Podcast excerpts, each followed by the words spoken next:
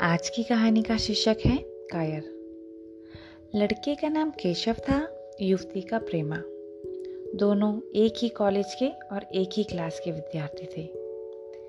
केशव नए विचारों का लड़का था जात पात के बंधनों का विरोधी। और प्रेमा? प्रेमा पुराने संस्कारों की कायल थी। पुरानी मर्यादाओं और प्रथाओं में पूरा यकीन रखने वाली। लेकिन फिर भी दोनों में गाढ़ा प्यार हो गया था। और ये बात सारे कॉलेज में मशहूर थी। केशव ब्राह्मण होकर भी वैश्य कन्या से प्रेम विवाह करके अपना जीवन सार्थक करना चाहता था। उसे अपने माता पिता की परवाह न थी। कुल मर्यादा का ख्याल भी उसे स्वांग सा लगता था। उसके लिए सत्य कोई वस्तु थी तो प्रेम थी। मगर प्रेमा के लिए माता पिता और कुल परिवार के आदेशों के विरुद्ध एक कदम भी बढ़ाना असंभव था। संध्या का वक्त था। विक्टोरिया पार्क के एक निर्जन स्थान में दोनों आमने सामने हरियाली पर बैठे हुए थे। सैर करने वाले एक एक करके विदा हो गए, मगर ये दोनों अभी भी वहीं बैठे हुए थे। उनमें एक ऐसा प्रसंग छिड़ा हुआ था जो किसी प्रकार से समाप्त नहीं होता था। केशव ने झुंझलाकर कहा इसका यह अर्थ है कि तुम्हें मेरी परवाह नहीं है। प्रेमा ने उसको शांत करने की कोशिश करके कहा, तुम मेरे साथ अन्याय कर रहे हो, केशव। लेकिन मैं इस विषय को माता पिता के समक्ष कैसे छेड़ूं? यह मेरी समझ में नहीं आता। वे लोग पुरानी रूढ़ियों के भक्त हैं। मेरी तरफ़ से कोई ऐसी बात सुनकर मन में जो जो शंकाएँ होंगी, उनकी तुम कल्पना कर सकते हो। केशव ने उग्र भाव से पूछा तो तुम भी उन्हीं पुरानी रूढ़ियों की दासी हो? प्रेमा ने अपनी बड़ी बड़ी आँखों में मृदु स्नेह भर के कहा, नहीं, मैं उनकी गुलाम नहीं हूँ, मगर माता पिता की इच्छा मेरे लिए सब चीज़ों से अधिक मान्य है। तुम्हारा कोई व्यक्तित्व है या नहीं? ऐसा ही समझ लो। मैं तो समझता था कि ढकोसले मूर्खों के लिए हैं, मगर अब मालूम हुआ कि तुम जैसी विदुषियाँ भी उनकी पूजा करती हैं। जब मैं तुम्हारे लिए संसार छोड़ने के लिए तैयार हूँ तो तुमसे भी यही उम्मीद करता हूँ।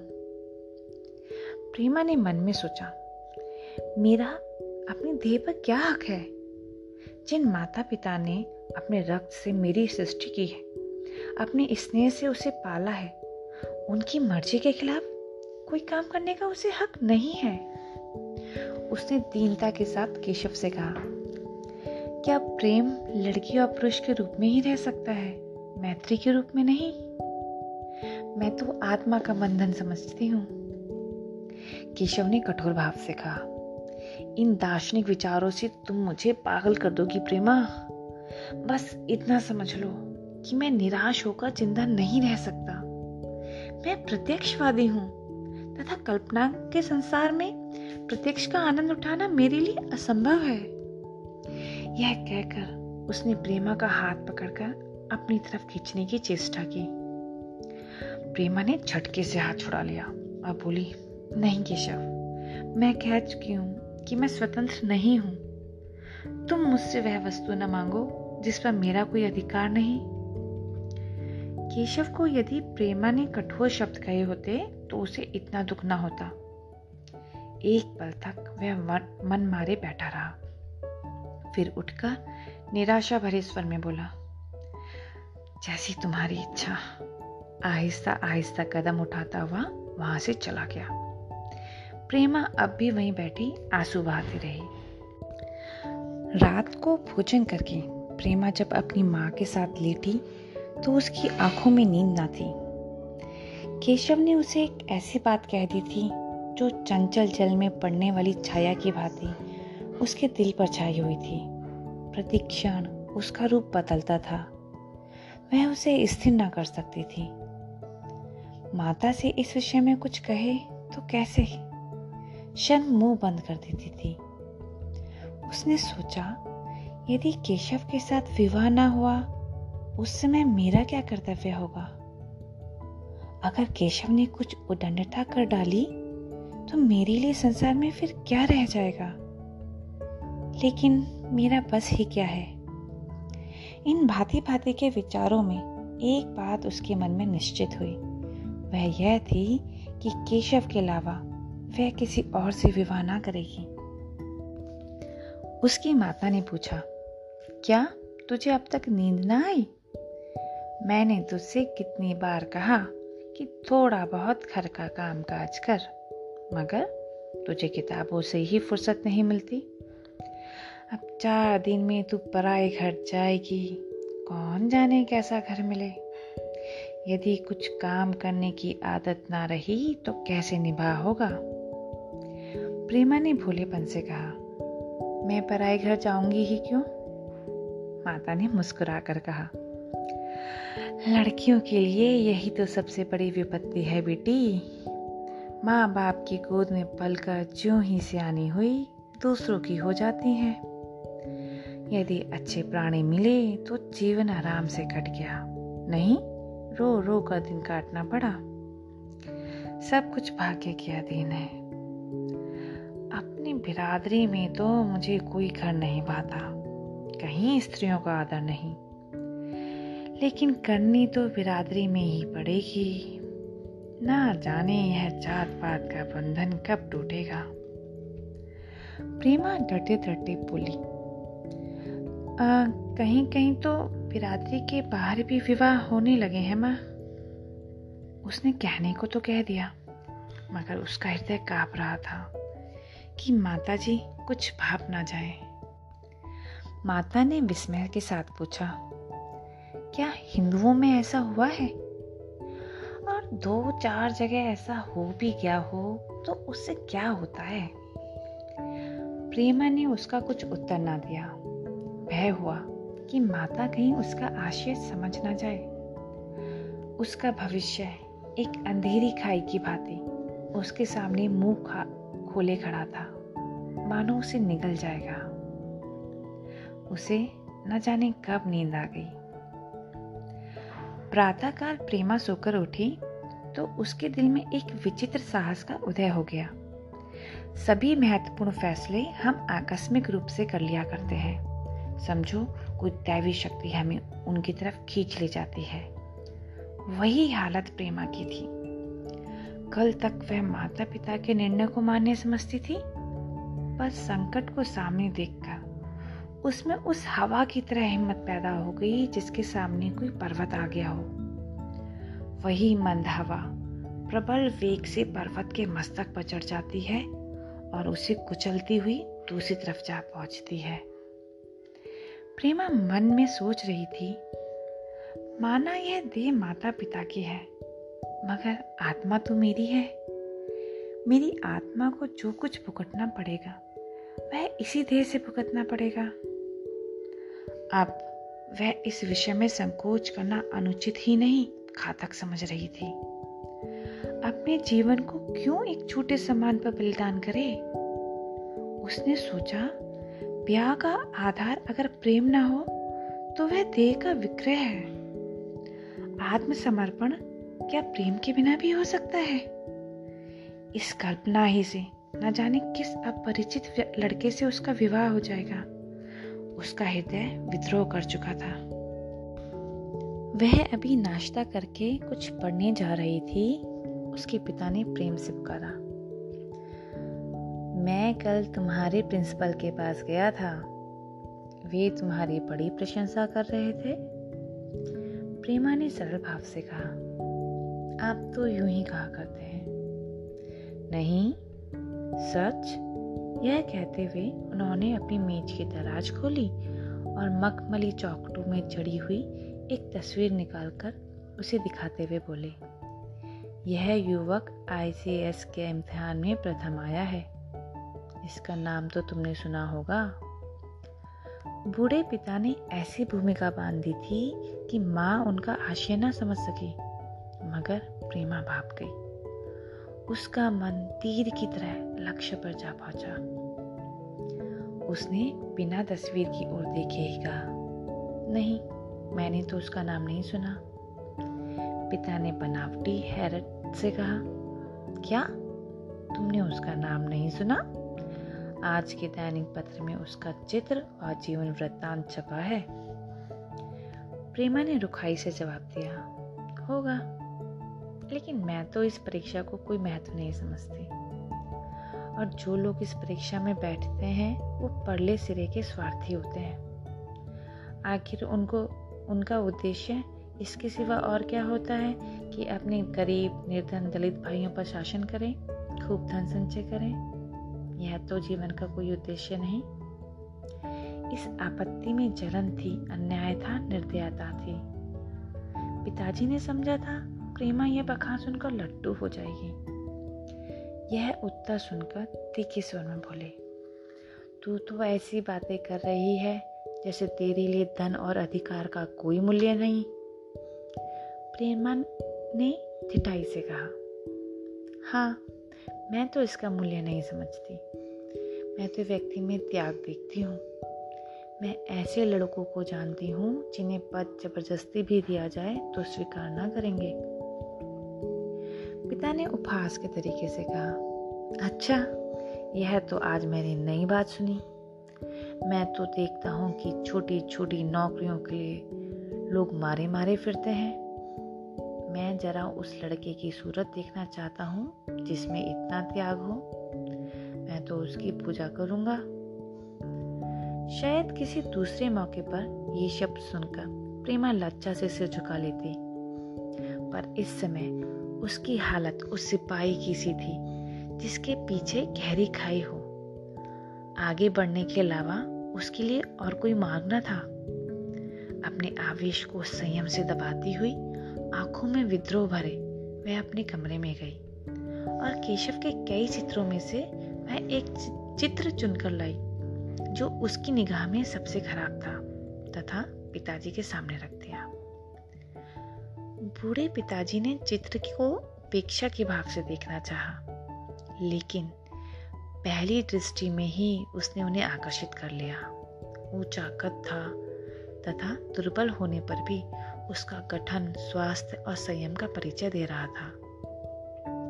मुख पर प्रतिभा का तेज तो न था मगर विचारशीलता का कुछ ऐसा प्रतिबिंब था जो उसके मन में विश्वास पैदा करता था। उन्होंने उस चित्र की ओर देखते हुए पूछा, यह किसका फ़ोटो है? प्रेमा ने संकोच से सिर झुकाकर कहा, ये मेरी क्लास में पढ़ते हैं। अपनी ही बिरादरी का है। प्रेमा की मुख मुद्रा धूमिल हो गई।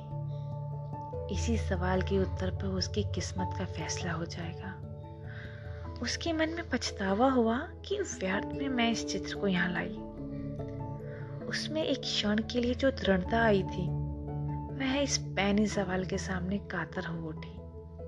तभी हुई आवाज़ में बोली जी नहीं ब्राह्मण है।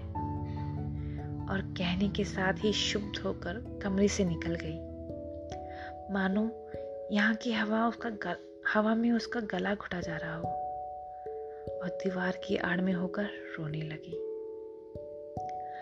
लाला जी को तो पहले गुस्सा आया कि प्रेमा को बुलाकर साफ़ साफ़ कह दे कि यह असंभव है। वे उसी क्रोध में दरवाजे तक आए, लेकिन प्रेमा को रोते हुए देखकर नम्र हो गए। इस लड़के के प्रति प्रेमा के मन में क्या भाव थे यह उनसे छिपाना रहा। वे स्त्री शिक्षा के पूरे समर्थक थे, पर इसके साथ ही कुल मर्यादा की रक्षा भी करना चाहते थे। अपनी ही जाति के सुयोग्य वर्ग के प्रति अपना सर्वस्व अर्पण कर सकते थे। लेकिन उस क्षेत्र के बाहर कुलीन से कुलीन और योग्य से योग्य वर्ग की कल्पना भी उनके लिए असह्य थी। इससे बड़ा अपमान वे सोच ही नहीं सकते थे। उन्होंने सख्त स्वर में कहा, आज से कॉलेज जाना बंद कर दो। अगर शिक्षा कुल मर्यादा को डुबोना ही सिखाती है तो कुशिक्षा है। प्रेमा ने कातर कंठ से कहा, परीक्षा तो नज़दीक आ गई? लाला जी ने दृढ़ता से कहा, आने दो। और फिर अपने कमरे में जाकर ख्यालों में डूब गए।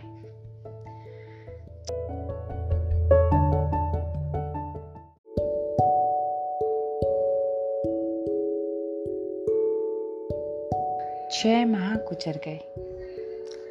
लाला जी ने घर में आकर पत्नी को अकेले में बुलाया और बोले, जहाँ तक मुझे पता हुआ है, केशव बहुत ही सुशील और प्रतिभाशाली युवक है। मैं तो समझता हूँ प्रेमा इस दुख में खुल खुल कर प्राण दे देगी। तुमने भी समझाया, मैंने भी समझाया, दूसरों ने भी समझाया, पर उस पर कोई प्रभाव नहीं होता। ऐसी दशा में हमारे लिए और क्या उपाय है? उनकी पत्नी ने चिंतित भाव से कहा, कर तो दोगे, किंतु रहोगे कहाँ? न जाने कहाँ से ये कुलक्षणी मेरी कोख में आ गई। लाला जी ने भवे सिकोड़कर अपमान के साथ कहा, यह तो हज़ार दफे सुन चुका हूँ, लेकिन कुल मर्यादा के नाम को कहाँ तक रोएँ? चिड़िया का पर खोलकर यह उम्मीद करना कि वह तुम्हारे आँगन में ही फुतकती रहेगी, भ्रम है। मैंने इस सवाल पर ठंडे दिल से विचार किया है और इस नतीजे पर पहुँचा हूँ, हमें इस आपरदम को मंजूर कर लेना चाहिए। कुल मर्यादा के नाम पर मैं प्रेमा की हत्या नहीं कर सकता। दुनिया हंसती है, हंसे। किंतु जमाना बहुत जल्द आने वाला है, जब ये सभी बंधन टूट जाएँगे। आज भी अनेकों विवाद जात पात के बंधनों को तोड़कर हो चुके हैं। और अगर विवाह का उद्देश्य स्त्री और मर्द का सुखमय जीवन है तो हम प्रेमा की उपेक्षा नहीं कर सकते। वृद्धा ने शुभ होकर कहा, जब तुम्हारी यही मर्ज़ी है तो मुझसे क्या पूछते हैं? लेकिन मैं कही देती हूँ, मैं इस शादी के नज़दीक ना जाऊँगी, ना कभी इस छोकरी का मुँह देखूँगी। समझ लूँगी, जैसे और सब लड़के मर गए, वैसे यह भी मर गई। तो फिर आखिर तुम क्या करने को कहती हो? क्यों नहीं? उस लड़के से शादी कर देते। उसमें क्या बुराई है? दो साल में सिविल सर्विस का पास करके आ जाएगा। केशव के पास रखा क्या है? बात होगा किसी दफ्तर में क्लर्क हो जाएगा। और यदि प्रेमा प्राण हत्या कर ले तो? तो कर ले। तुम तो उसे अधिक्षा देते हो। जब उसे हमारी परवाह नहीं तो हम उसके लिए अपना नाम क्यों कलंकित करें? और प्राण हत्या करना कोई खेल तो है नहीं। सब धमकी है। मन घोड़ा है। जब तक उसे लगाम ना दो पुट्टे पर हाथ भी नहीं रखने देगा। जब उसके दिल का यह हाल है तो कौन कहे केशव के साथ ही ज़िंदगी भर निभा करेगी जिस प्रकार आज उससे प्रेम है, उस तरह कल दूसरे से हो सकता है। तो क्या पत्ते पे अपना मांस बिकवाना चाहते हो? लाला जी ने स्त्री को प्रश्न सूचक नज़र से देखकर कहा, और अगर कल वह खुद जाकर केशव से शादी कर ले तो तुम क्या कर लोगी? फिर तुम्हारी क्या इज़्ज़त रह जाएगी? वह चाहे संकोचवश या हम लोगों के लिहाज से, यूँ ही बैठे रहे। पर यदि जिद पर कमर बाँध ले तो हम तुम कुछ नहीं कर सकते। इस समस्या का ऐसा भीषण अंत भी हो सकता है, यह इस वृद्धा के ध्यान में ना आया था। यह प्रश्न पम की गोली की तरह उसके मस्तक पर गिरा। एक क्षण तक वह हैरान बैठी रह गई। मानो इस आघात से उसकी बुद्धि की धज्जियाँ उड़ा दी हो। फिर पराभूत होकर कहने लगी, तुम्हें अनोखी ही कल्पनाएँ सोचती हैं। मैंने तो आज तक कभी नहीं सुना कि किसी कुलीन लड़की ने अपनी इच्छा से विवाह किया है। तुमने ना सुना हो, किंतु मैंने सुना है और देखा है, ऐसा होना संभव है। जिस दिन ऐसा होगा, उस रोज तुम मुझे जीती ना दिखोगी। मैं यह नहीं कहता कि ऐसा होगा ही, किंतु होना संभव है। तो जब ऐसा होना है तो इसमें तो यही बेहतर है कि हम ही इसका प्रबंध करें। जब नाक ही कट रही है तो तेज छुरी से क्यों नहीं कटे? कल केशव को बुलाकर देखो, क्या कहता है। केशव के पिता सरकारी पेंशनर थे, मिजाज के चिड़चिड़े और कृपण। धर्म के आडंबरों में ही उनके मन को शांति मिलती थी। कल्पना शक्ति का अभाव था, किसी के मनोभावों का सम्मान ना कर सकते थे। वे अब भी उस दुनिया में रहते थे, जिसमें उन्होंने अपने बचपन और जवानी के दिन काटे थे। नवयुग की बढ़ती हुई लहर को वे सर्वनाश कहते थे। कम से कम अपने घर को दोनों हाथों और दोनों पैरों का ज़ोर लगाकर उससे बचाए रखना चाहते थे। इसलिए जब एक दिन प्रेमा के पिता उसके पास पहुँचे और केशव से प्रेमा की विवाह का प्रस्ताव किया तो पूरे पंडित जी अपने आपे में न रह सके। धुंधली आँखें फाड़ कर बोले, आप भंग तो नहीं खा के आ गए? इस तरह का संबंध, और चाहे जो कुछ हो, विवाह नहीं है। ज्ञात होता है आपको भी नए जमाने की हवा लग गई। बूढ़े बाबूजी ने नम्रता से कहा, मैं स्वयं ऐसा संबंध पसंद नहीं करता भाई साहब। इस विषय में मेरी भी यही विचार है, जो आपके हैं। पर बात ऐसी आ पड़ी है कि मुझे मजबूर होकर आपकी सेवा में आना पड़ा। आजकल के लड़के लड़कियों कितने स्वेच्छाचारी हो गए हैं, यह तो आप जानते ही हैं। हम वृद्ध लोगों के लिए अब अपने सिद्धांतों की रक्षा करना कठिन हो गया है। मुझे डर है कि कहीं ये दोनों निराश होकर अपनी जान पर ना खेल जाएँ। बूढ़े पंडित जी धरती पर पाँव पटकते हुए गरज उठे। आप क्या कहते हैं साहब? आपको लज्जा नहीं आती? हम ब्राह्मण हैं और ब्राह्मणों में भी कुलीन। ब्राह्मण कितने भी पतित हो जाए, पर इतने मर्यादा शून्य नहीं हुए हैं कि पन्निए बकलों की कन्या से विवाह करते फिरें। जिस रोज कुलीन ब्राह्मणों में लड़कियाँ ना रहेंगी, उस दिन यह समस्या उपस्थित हो सकती है। मैं कहता हूँ, आपको मुझसे यह बात करने की हिम्मत कैसे हुई? बूढ़े बाबूजी जितना ही दबते, उतना ही पंडित जी बिगड़ते थे। यहाँ तक कि लाला जी का अपमान वे और अधिक ना सह सके और अपनी तकदीर को तो कोसते हुए चले गए। उसी समय केशव कॉलेज से आया।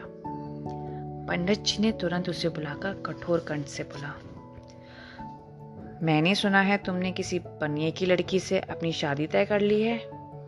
यह खबर कहाँ तक ठीक है? केशव ने अनजान मनकर पूछा आपसे किसने कहा बाबूजी? किसी ने कहा, मैं पूछता हूँ, यह बात सही है या नहीं? अगर ठीक है, और तुमने अपनी मर्यादा को दुबाना तय कर लिया है तो तुम्हारे लिए हमारे घर में कोई स्थान नहीं है। तुम्हें मेरी कमाई का एक थैला भी नहीं मिलता। मेरे पास जो कुछ है, वह मेरी कमाई है। मुझे अख्तियार है। मैं उसे जिसे चाहूँ दे दूँ। तुम यह अनिति करके मेरे मकान में कदम नहीं रख सकते। केशव पिता की आदत से परिचित था। प्रेमा से उसे प्रेम था। वह गुप्त रूप से प्रेमा से विवाह कर लेना चाहता था। बाप सदा तो बैठा न रहेंगे। माता के स्नेह पर उसे विश्वास था। उस प्रेम की तरंग में वह सारे दुखों को झेलने के लिए तैयार मालूम होता था। लेकिन जैसे कोई कायर सिपाही बंदूक के सम्मुख जाकर हिम्मत खो बैठता है और कदम पीछे हटा लेता है। वही दशा केशव की हुई। वह साधारण युवकों की तरह सिद्धांतों के लिए बड़े बड़े तर्क कर सकता था। जबान में उनमें अपनी भक्ति की दुहाई दे सकता था। लेकिन उसके लिए यातनाएँ झेलने की सामर्थ्य उसमें ना थी।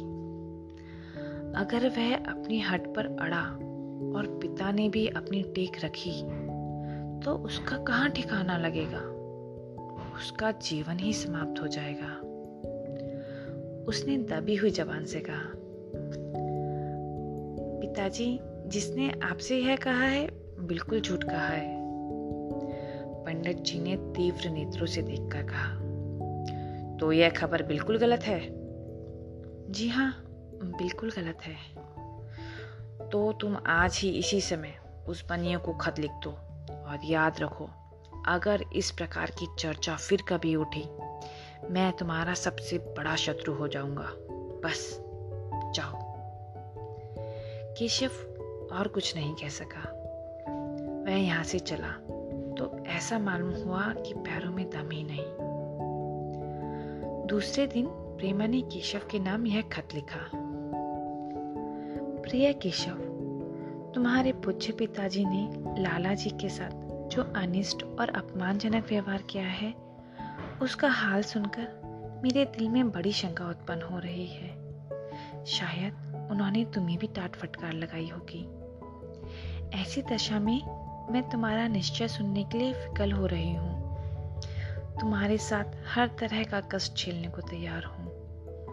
मुझे तुम्हारे पिताजी की जायदाद का मोह नहीं है। मैं मैं तो केवल तुम्हारा प्रेम चाहती हूँ और उसी में खुश हूँ। आज शाम को यहीं आकर भोजन करो। दादा और माँ दोनों तुमसे मिलने के लिए बहुत उत्सुक हैं।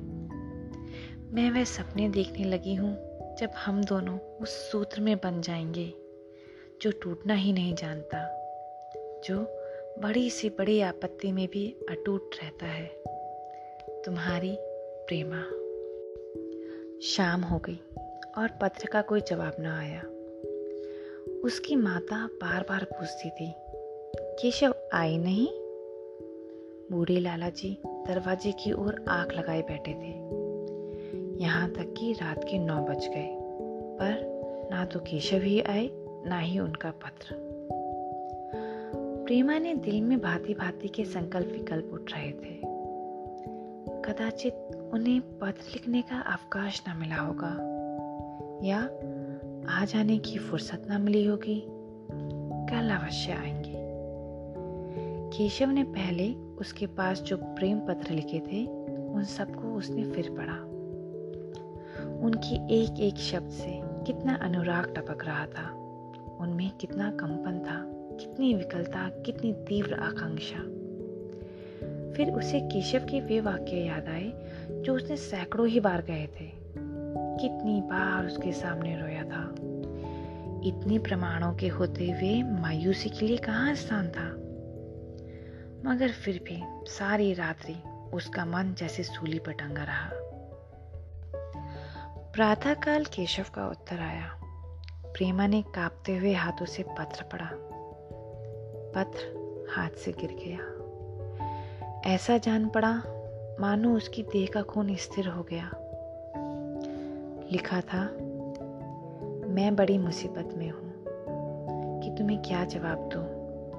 मैंने इधर इस समस्या पर खूब ठंडे दिल से विचार किया है और इस नतीजे पे पहुँचा हूँ कि वर्तमान दशाओं में मेरे लिए पिता की अनुमति की उपेक्षा करना दुस्सह है। मुझे कायर ना समझना। मैं स्वार्थी भी नहीं। लेकिन मेरे सामने जो बाधाएँ हैं, उन पर विजय पाने की ताकत मुझमें नहीं है। पुरानी बातों को भूल जाओ। उस समय मैंने इन बाधाओं की कल्पना नहीं की थी। प्रेमा ने एक लंबी, गहरी चलती हुई सांस खींची और उस पत्र को फाड़कर फेंक दिया। उसके नेत्रों से अश्रुधारा बहने लगी। जिस केशव को उसने अपने अंताकरण से वर कर लिया था। वह इतना निष्ठुर हो जाएगा, इसकी उसको रत्ती भर भी उम्मीद न थी। ऐसा मालूम पड़ा, मानो, अब तक वह कोई सुनहला सपना देख रही थी। पर आँख खुलने पर वह सब कुछ गायब हो गया। जीवन में जब आशा ही लुप्त हो गई तो अब अंधकार के सिवा और क्या रहा? अपने हृदय की सारी संपत्ति लगाकर उसने एक नाव लदवाई थी। वह नाव जल मग्न हो गई। अब दूसरी नौका कौन वहाँ से लदवाए? अगर वह नाव टूटी है तो उसके साथ वह भी डूब जाएगी। माता ने पूछा, क्या केशव का खत है? प्रेमा ने भूमि की ओर देखते हुए कहा हाँ उनकी तबीयत अच्छी नहीं है। इसके अलावा वह और क्या कहे?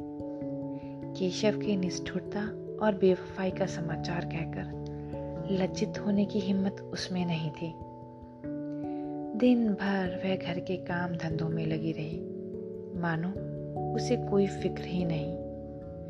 रात को उसने सबको भोजन कराया, स्वयं भी भोजन किया और बड़ी देर तक हारमोनियम पर गाती रही। मगर प्रातःकाल हुआ तो उसके कमरे में उसकी लाश पड़ी हुई थी। प्रभात की सुनहरी किरणें उसके पीले मुख को ज़िंदगी की आभा प्रदान कर रही थी।